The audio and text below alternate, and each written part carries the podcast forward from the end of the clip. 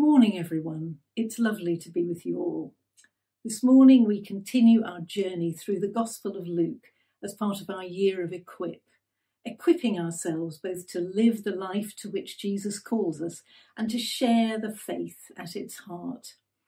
We're going to be looking at the parable of the Good Samaritan and asking the question Who is my neighbour? When Jesus calls us to love our neighbour, who does he mean? This parable raises questions which go way beyond the story itself, and it speaks into all our interactions with the world. So let's have a look at the passage. You'll find it in Luke chapter 10, verses 25 to 37, and the words will appear on the screen. The parable of the Good Samaritan. On one occasion, an expert in the law stood up to test Jesus. Teacher, he said, what must I do to inherit eternal life? He answered, Love the Lord your God with all your heart, and with all your soul, and with all your strength, and with all your mind, and love your neighbour as yourself. You have answered correctly, Jesus replied. Do this, and you will live. But he wanted to justify himself, so he asked Jesus, and who is my neighbour? In reply, Jesus said, A man was going down from Jerusalem to Jericho when he was attacked by robbers. They stripped him of his clothes, beat him, and went away, leaving him half dead. A priest happened to be going down the same road, and when he saw the man, he passed by on the other side. So too, a Levite, when he came to the place and saw him, passed by on the other side. But a Samaritan, as he travelled, came where the man was, and when he saw him, he took pity on him. He went to him and bandaged his wounds, pouring on oil and wine. Then he put the man on his own donkey, brought him to an inn, and took care of him. The next day he took out two denarii and gave them to the innkeeper. Look after him, he said, and when I return, I will reimburse you for any extra expense you may have. Which of these three do you think was a neighbour to the man who fell into the hands of robbers? The expert in the law replied, The one who had mercy on him. Jesus told him, Go and do likewise. So, this passage starts with a lawyer setting out to test Jesus by asking what he has to do to inherit eternal life. I was a lawyer before I retired, and I always hated people coming at me with open ended speculative questions like this. There was always a hidden agenda. Jesus tries to wrap up the conversation quite quickly by turning the question back to the lawyer. What does the law say? The lawyer answers, Love God and love your neighbour. Great, says Jesus. Let's stop there. But the lawyer presses on. And who is my neighbour? Now, Jesus could have said, Let's cut to the chase. Who exactly is it that you don't want to be your neighbour? Because that's what the lawyer's trying to find out. Where are the limits on this duty to love your neighbour? If I'm in Mill Road, is someone in Cherry Hinton my neighbour?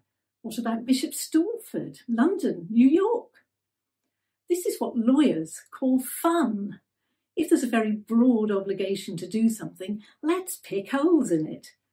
After all, at the moment, we're told you mustn't leave home. But there are all sorts of exceptions which do allow us to go out to exercise and to get food. Maybe loving your neighbour has exceptions too. Jesus, though, thankfully doesn't dive into the detail. Instead, he replies with this parable. Now, as it starts to unfold, remember that Jesus' audience don't know the ending. They'll realise that the story must end with someone helping the man injured in the road. But as the priest and the Levi pass by on the other side, they'll be thinking that maybe that's going to be okay. They have other obligations, like the need to remain ceremonially, clean, which may trump the requirement to love your neighbour. So maybe they think Jesus will explain about that at the end. But the arrival of the Samaritan will have been a bit of a jolt. They'll have expected the third person to be some kind of Goldilocks figure who's able to get everything just right. But a Samaritan? The Jews despised and shunned the Samaritans, so how could he turn out to be the hero? The Samaritan's not just good, he's amazing. He goes over to see what the matter is. He dresses the injured man's wounds, puts him on a donkey, and walks him to an inn where he leaves enough money for him to stay where he is for weeks while he recovers, telling the innkeeper he'll pay more if needed. Now, Jesus' listeners wrestling with this might think, well, okay, the Samaritan is great, of course, but his race is actually irrelevant. Jesus is saying we're called to come to the aid of the man lying in the road. That's what's important. And of course, helping the man in the road is really important. So we expect the takeaway to be who is my neighbour? It's that person down there whom we will serve with grace and abundant generosity from up here. But Jesus' question in verse 36 is not, Who is my neighbour? It's, Which of these three do you think was a neighbour to the man who fell into the hands of robbers? Which was a neighbour to the man who fell into the hands of robbers? Suddenly, everything's a different way round. We don't know where to put ourselves in the story. Are we meant to see ourselves as the person lying stripped and helpless in the road? Are we to imagine ourselves desperate for the help of a stranger, of anyone who'll help us? Could the Jews listening to this story envisage a situation where they might be so desperate they'd be willing to accept help from a Samaritan? Jesus is reminding his listeners that they're not the centre of their own world. The world isn't about me and my neighbour, where I am here and I'm being neighbourly at my neighbour who's someone separate over there. Loving our neighbours is about mutual, interdependent relationships between people, all of whom are made in the image of God and equally loved and valued by Him as His children, as one family. There are no exceptions. Everyone is my neighbour and I am theirs. So, what does that mean we do in practice? Martin Luther King summed up the message of the Good Samaritan like this I imagine that the first question the priest and the Levite asked was If I stop to help this man, what will happen to me? But by the very nature of his concern, the Good Samaritan reversed the question. If I do not stop to help this man, what will happen to him? That first question is so familiar. If I stop to help this man, will I run out of time? Will I get sucked into something that I can't control? Maybe this is all his own fault in some way. And I find myself asking these questions in all areas of life, not just when I'm faced with an extreme case of need, as the Samaritan was. I know when I'm dealing with other people, I stop and put barriers of my own in place, things which stop me seeing them as the same as me, as a child of God. It stops me asking what their needs are. This parable isn't just about helping people, it's about getting rid of those barriers, recognizing and respecting other people as made in the image of God. I've been reflecting about this in particular in relation to the Friday football sessions at the YMCA on Parker's Piece, which I go to with Danny and with Ben and Aaron, our sports ministry interns. The YMCA hostel provides supported housing to around 80 young people who, for whatever reason, don't live independently or with their families. They've very little contact with the wider community and not even that much contact with each other. We started the football sessions in September, and each week we put a couple of goals up on Parker's piece and have two hours of football with whatever hostel residents come to join us. We've had some really good sessions, though surprisingly, I generally stick to the sidelines. There's a couple of things from this parable that have really challenged me about the part I play in that. The first is that thing of seeing other people as outsiders, like the Jews saw the Samaritans. I am the definitive person, and you are the outsider. We've all had those times when you feel you've become invisible. You don't fit in because you're a man or a woman or old or inexperienced, whatever it is. When I first came here from Northern Ireland, people would ask where I was from. And when I told them, they'd say, Really? What's it like out there? And as if I was from space or something.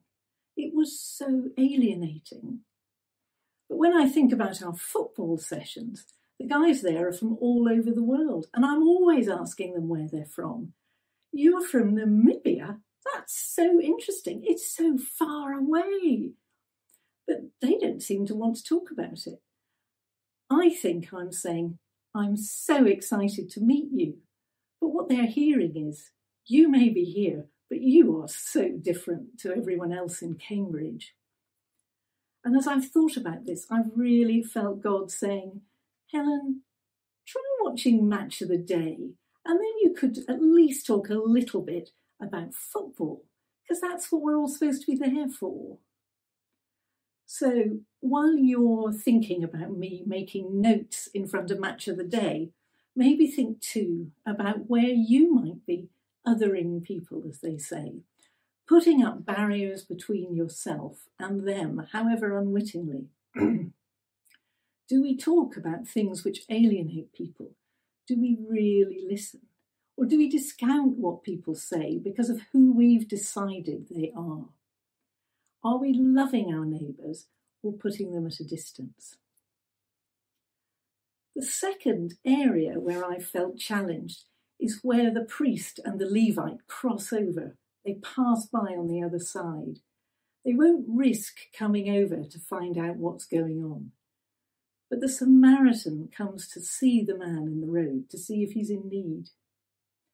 For me, the YMCA hostel is a perfect example of my passing by on the other side. I must have gone past it hundreds of times in the 30 odd years I've lived in Cambridge. That electronic counter on the cycle path actually clicks round every time we go past. But in all that time, I'd never thought to look up and think about who might live there.